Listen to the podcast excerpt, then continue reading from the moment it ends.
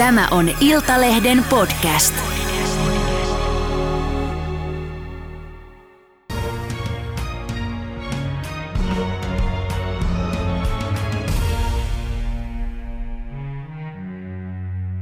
Osaamiskeskuksen tutkimusjohtaja ja Venäjä-asiantuntija Hanna Smith. Kiitos.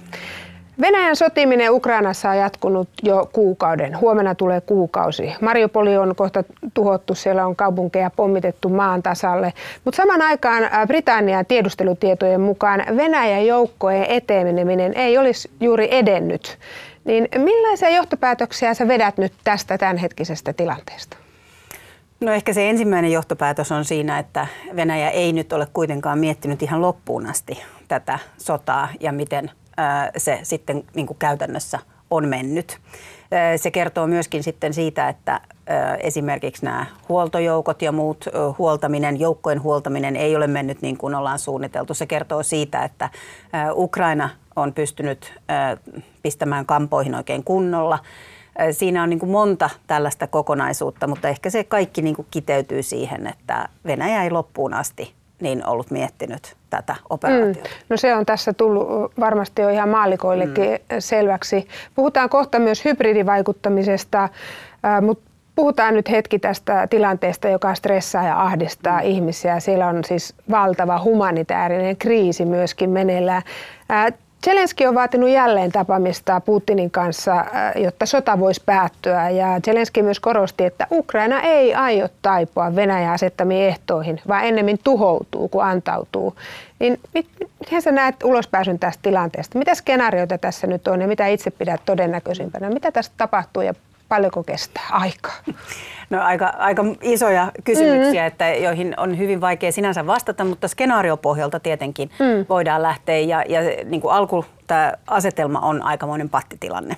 Ja se on ihan selvä, että ä, ulospäin ei tästä pääst, tai niin kuin ulospääsyä ei ole ennen kuin Venäjän johtaja, oli se sitten Putin tai joku muu siinä kohdassa, ja Ukrainan presidentti niin istuu äh, niin kuin yhteiseen pöytään. Et sehän on sitten se merkki, että nyt ollaan päästy johonkin mm. semmoiseen, josta jotain voi todella tulla.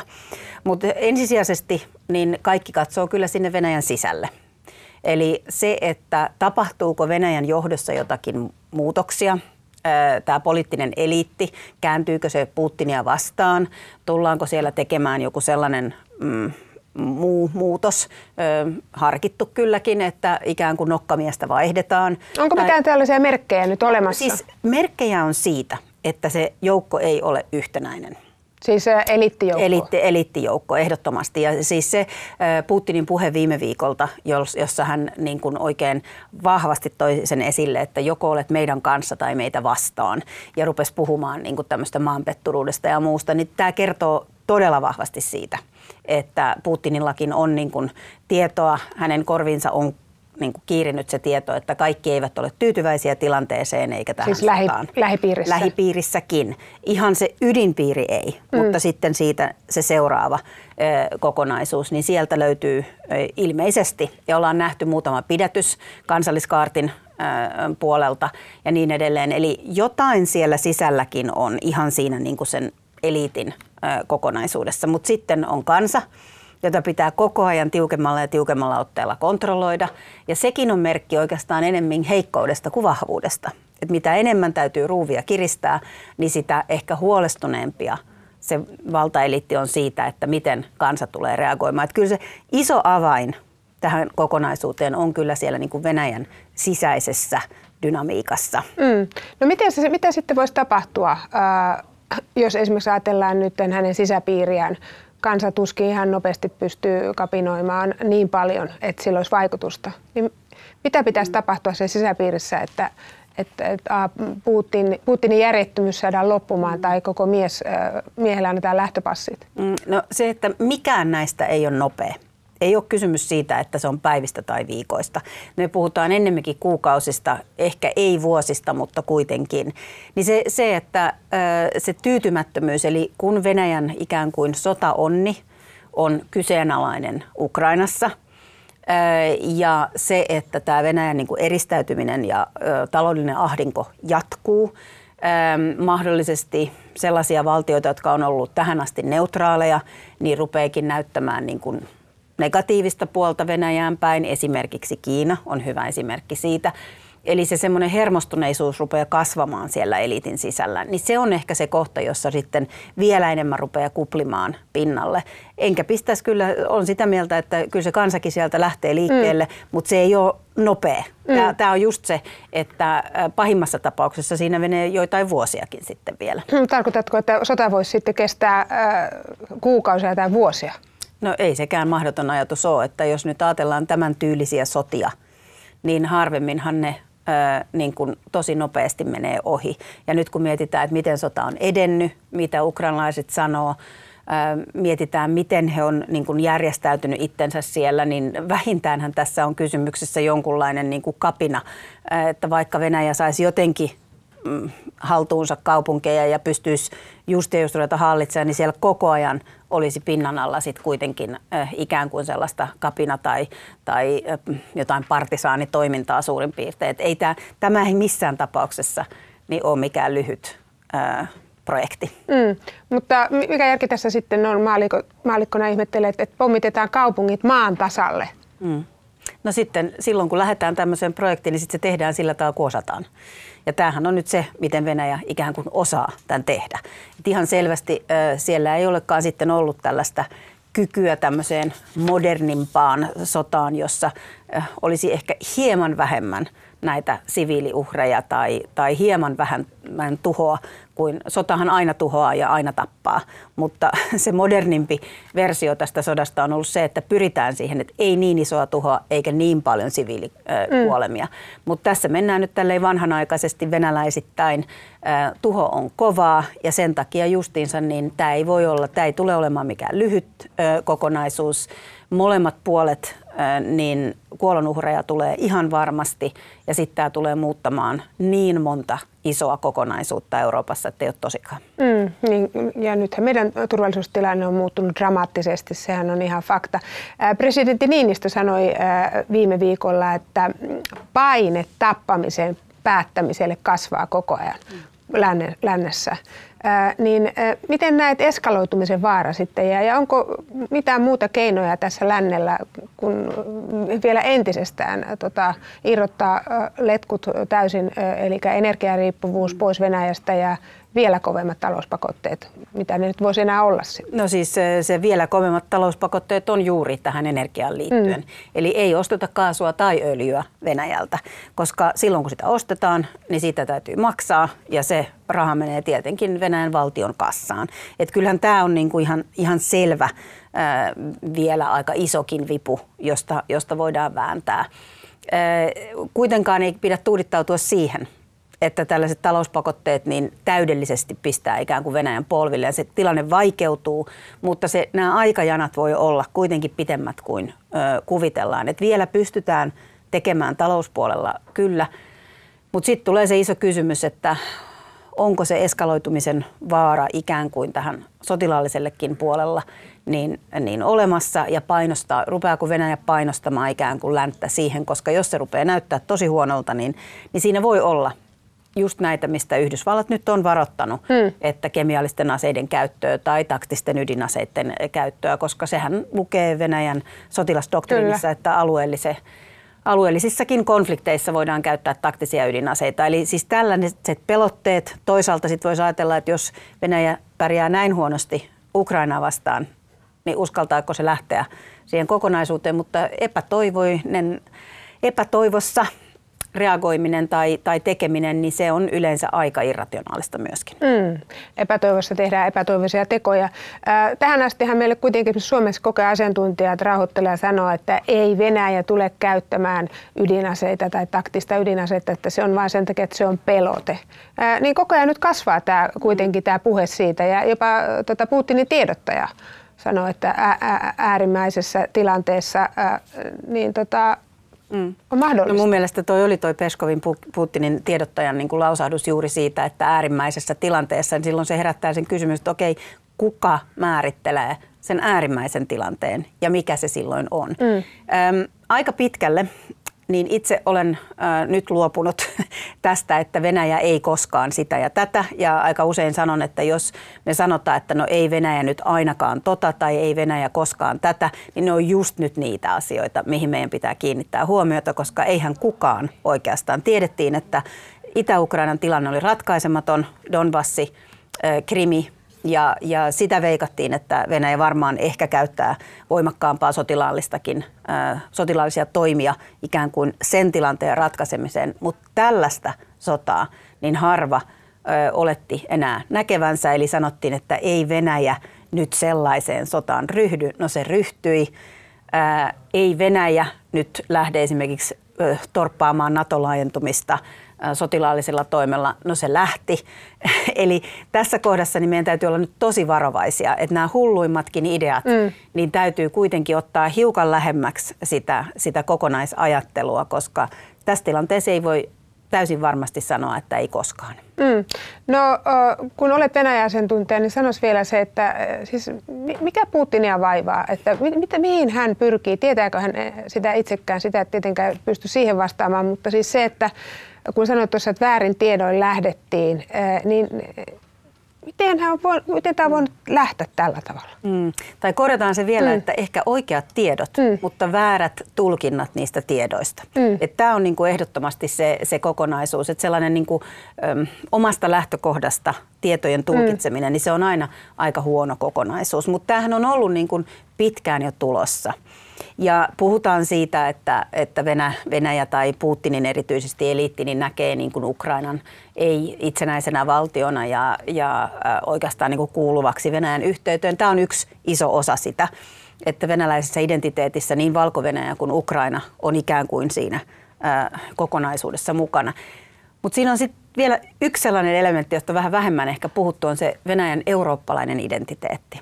Koska jos nyt ajatellaan, että Ukraina ja Valko-Venäjä ikään kuin putoisi siitä kokonaisuudesta pois, mitkä molemmat, Valko-Venäjä nyt näyttää olevan kylläkin hallussa, mutta joka tapauksessa, niin missä on se eurooppalainen melkein osuus siitä Venäjästä? Ja myöskin se sellainen niin kuin tavallaan suurvaltakokonaisuus, jos, jos ei kykene esimerkiksi taloudellisen kasvun kautta sitä tekemään. Ja nämä on niin kuin tämmöisiä isoja, että Venäjä silloin kylmän sodan jälkeen niin oli kahdeksankymmentäviisi prosenttisesti etnisesti venäläinen. Mm. Ja silloin toivottiin, että siitä lähtee niin kuin uudenlainen Venäjä, etninen Venäjä, joka hakee tavallaan sen oman identiteetinsä äm, muiden vahvuuksien kuin juuri tällaisten sotien kautta. Mm. Nyt ollaan nähty, että se onkin imperialistinen Venäjä, joka hakee sen sotien kautta ja se tuo meille niin kuin Euroopan, joka meillä oli sata vuotta sitten. Mm, Putinillähän ei ole tässä mitään muuta kuin hävittävää. Lä- ei, ei, ei länsi voi olla enää sellaisen Venäjän kanssa tekemisissä, äh, ainakaan vanha, vanhoilla suhteilla, jonka johtajana olisi Putin. Niin, no tässä mennään nyt tähän ei ikinä, koska siinä se Venäjä tulee olemaan.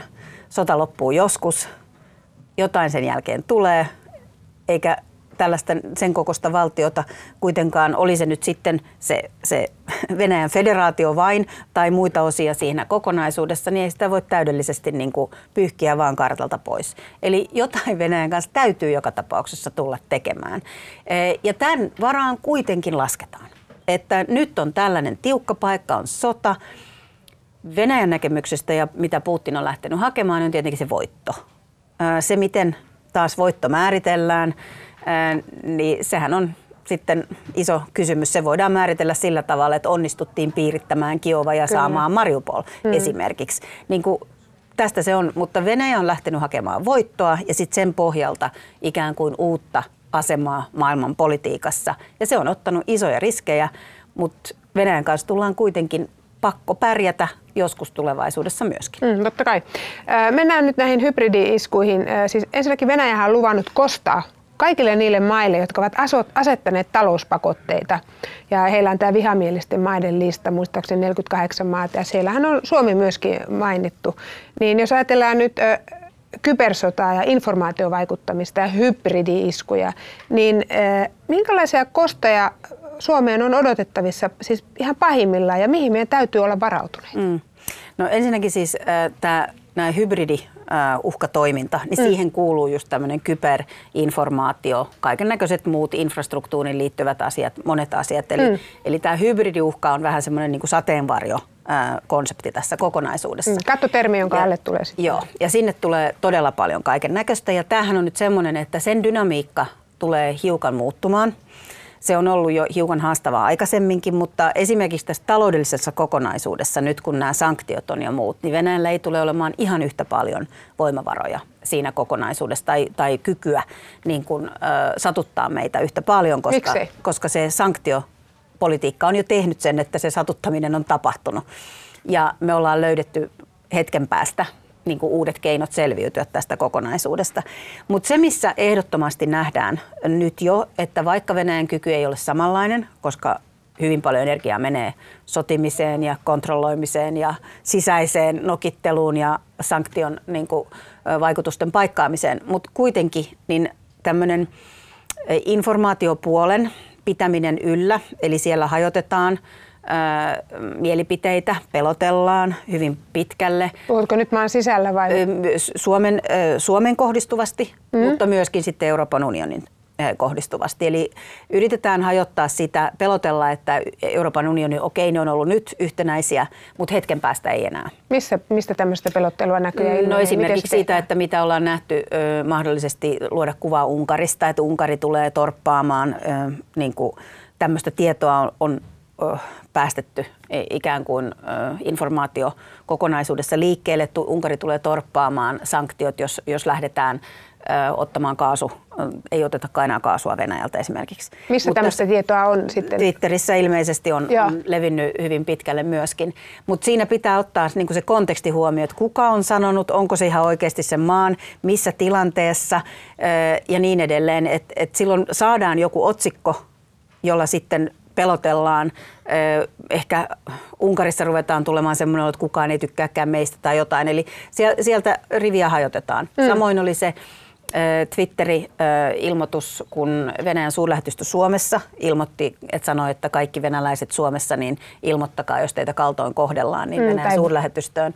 Jolloin jälleen kerran siinä pelotellaan, ihmetellään, että mikä tämän niin kuin kokonaisuuden taustalla on, miksi näin.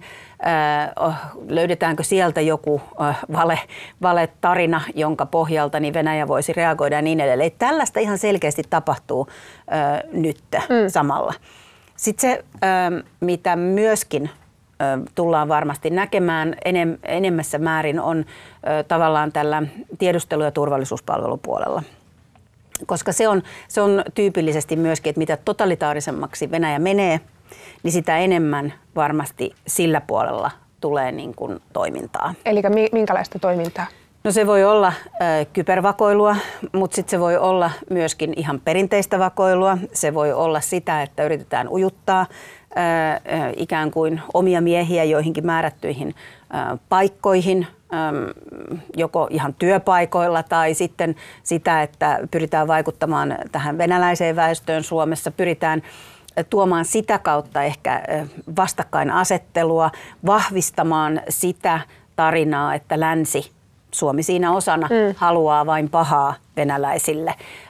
Eli, eli t- tätä kokonaisuutta, niin tässä meidän täytyy olla aika tarkkana siinä mielessä, että, että me emme lähde näihin tarinoihin itse niitä vahvistamaan ja antamaan vielä lisävälineitä Venäjälle. Mm. Äh, tässä aikaisemmin keskustelin äh, Supon päällikkö Pelttarin kanssa, niin hän totesi, että kyllähän meitä vakoillaan joka päivä. Mm. Mutta se totta kai, siis sehän on niin kuin iki, ikivanha kansainvälisessä politiikassa ollut kokonaisuus. Sitten tässä, erityisesti silloin, kun me puhutaan tästä hybridiuhkatoiminnasta, mm. niin se kysymys on pitkälle myöskin, että miten. Kyllä. Ja, ja kuinka moneen erilaiseen kokonaisuuteen. Ja sitten sellaiset asiat, jotka aikaisemmin on jäänyt ehkä vähän vähemmälle, kuten esimerkiksi joku teollisuusvakoilu tai, äh, tai äh, liike. toiminta, vakoilu. Nämä on varmaan sellaisia, jotka tulee lisääntymään aika kovasti juuri sen takia, että nyt kun Venäjä on niin erittäytynyt, niin, niin siinä, siinä kokonaisuudessa voi hyvinkin olla, että, että nyt tarvitaan niin kuin lisä tavallaan energiaa sieltä tiedustelu- ja, ja turvallisuuspalvelun puolelta. Tuli joku kyberhyökkäys mun kurkkuun, sori. Mites tämmöinen infrastruktuuri sitten, niin kuin sähkö, tieverkosto, mm. älyliikenne, internetti? No siinä on just tämä, että hybridiuhkatoiminnan yksi keskeinen juttuhan on se, että löydetään ne haavoittuvuudet, mitkä satuttaa eniten. Ja voisin melkein sanoa, että Suomessa niin tämä, tämä informaatiopuolikin on hiukan paremmin ehkä niin kuin kontrollissa kuin sitten joissain muissa maissa. Mutta se, missä meillä on kuitenkin, koska me ollaan aika liitännäinen esimerkiksi sähkössä, niin juuri, juuri tuonne Venäjän puolelle ja muuta. Eli tämä on ehdottomasti sellaista, missä ainakin jäynää tullaan näkemään, jos ei sitten ihan hyökkäystä. Eli mikä se pahimmillaan voisi olla sitten? No tietenkin se, että, että meiltä loppuu esimerkiksi sähkön tuonti täydellisesti, ainakin joksikin aikaa, ja se tulee hyvin yllättäen. Että nämä yllätykset on pahimpia, ja totta kai nyt tällä hetkellä pyritään siihen, että varaudutaan mahdollisuuksien mukaan kaikkeen, ja, ja erityisesti siihen juuri näihin pahimpiin skenaarioihin, että, että löydetään niitä muita reittejä, josta saadaan, saadaan energiaa, saadaan sähköä. Mm. Meidän talous ja teollisuus pystyy edelleenkin niin kuin toimimaan sitten sen varassa ja myöskin sitten kotitaloudet ymmärtää tämän tilanteen ja niin edelleen. Mutta se, että missä me ollaan niin kuin heikoimpia ja, ja tavallaan ää, maksim, helpoiten maksimaalinen kiusa, niin kyllä näitä tullaan varmasti käyttämään. Niin, no katsotaan kauan, kun tämä kyberhyökkäys mun kurkkuun jatkuu. Miten ihan, siis jos ajatellaan tavallisia kansalaisia ihmisiä, niin miten olisi hyvä varautua? Kuka mm. tietää, jos meillä joku päivä menee esimerkiksi sähköt? Tai ei pääse pankkiin. No se on, no ensisijaisesti ehkä kannattaa just miettiä sitä, että, että just tämä, että kuinka hyvin pärjää ilman sähköä sitten, mitkä on ne, ne varamenetelmät, miten mahdollisesti pystytään lämmittämään ilman sähköä tai, tai saamaan valoa, jos sitä tarvitaan mm. ja niin edelleen. Ehkä se, se, niin kuin se oma kriisin kestävyysajattelu niin on yksi näistä isoista. Totta kai niin kuin ihan fyysinenkin varautuminen on ihan hyvä niin. ajatus, mutta, mutta se on pitkälle juuri sitä, että me varmaan selviydytään aika hyvin loppujen lopuksi, kunhan se, niin kuin se kriisinsietokyky itsellä ö, niin kestää sen, että et ei niin, että sit kun kännykkä ei saakaan toimimaan seuraavana mm. päivänä, niin sitten sit lähdetään kajuille heti äh, ikään kuin mielenosoitukseen tai muuhun, vaan että sitä puolta pitää ajatella. Ehkä just tämä, että otetaan huomioon tämä turvallisuustilanne. Kokonaisuudessaan on, tiedetään, että siellä on ö, mahdollisesti toimijoita, jotka, ö, jotka niin kuin pyrkii haastamaan meitä koko ajan ja heikentämään. Tämä jo auttaa ihan hirveästi se, että ö, informaatiokohdassa niin kyseenalaistetaan, että kuka on sen informaation tuottaja, miksi sitä tuotetaan. Esimerkiksi somessa. Somessa ehdottomasti mietitään tarkasti, mutta myöskin sit sillä tavalla, että kyllähän me ajatellaan eri tavalla. Niin. Että meillä on monta erilaista niin kuin näkemystä. Ja se on hyvin tärkeää, että me pystytään edelleenkin tuomaan näitä kaikennäköisiä näkemyksiä esille, mutta siinä omassa kontekstissa ilman, että siihen kukaan pääsee väliin, niin se olisi aika tärkeää. Mm. Entäs joku ihan tämmöinen vielä niin kuin ihan konkreettinen, pitääkö olla käteistä ruokavarastoa? Mitä olet itse varautunut? Olet kuitenkin tuolla hybridiosaamiskeskuksen ytimessä ja sinullahan on semmoista tietoa.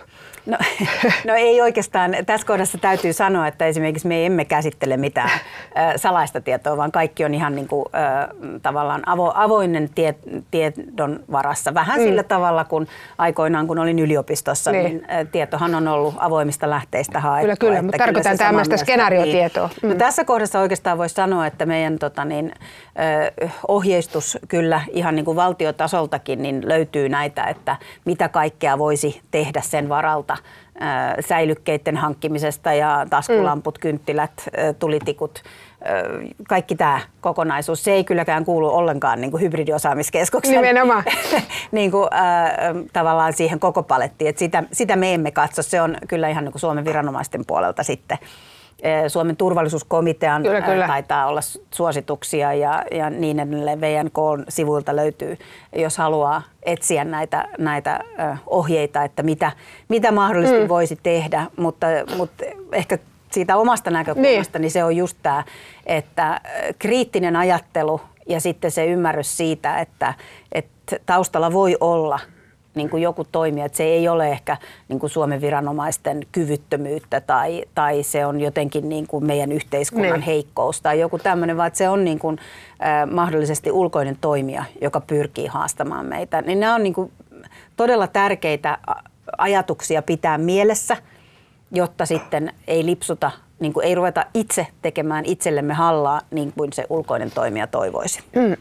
Kyllä.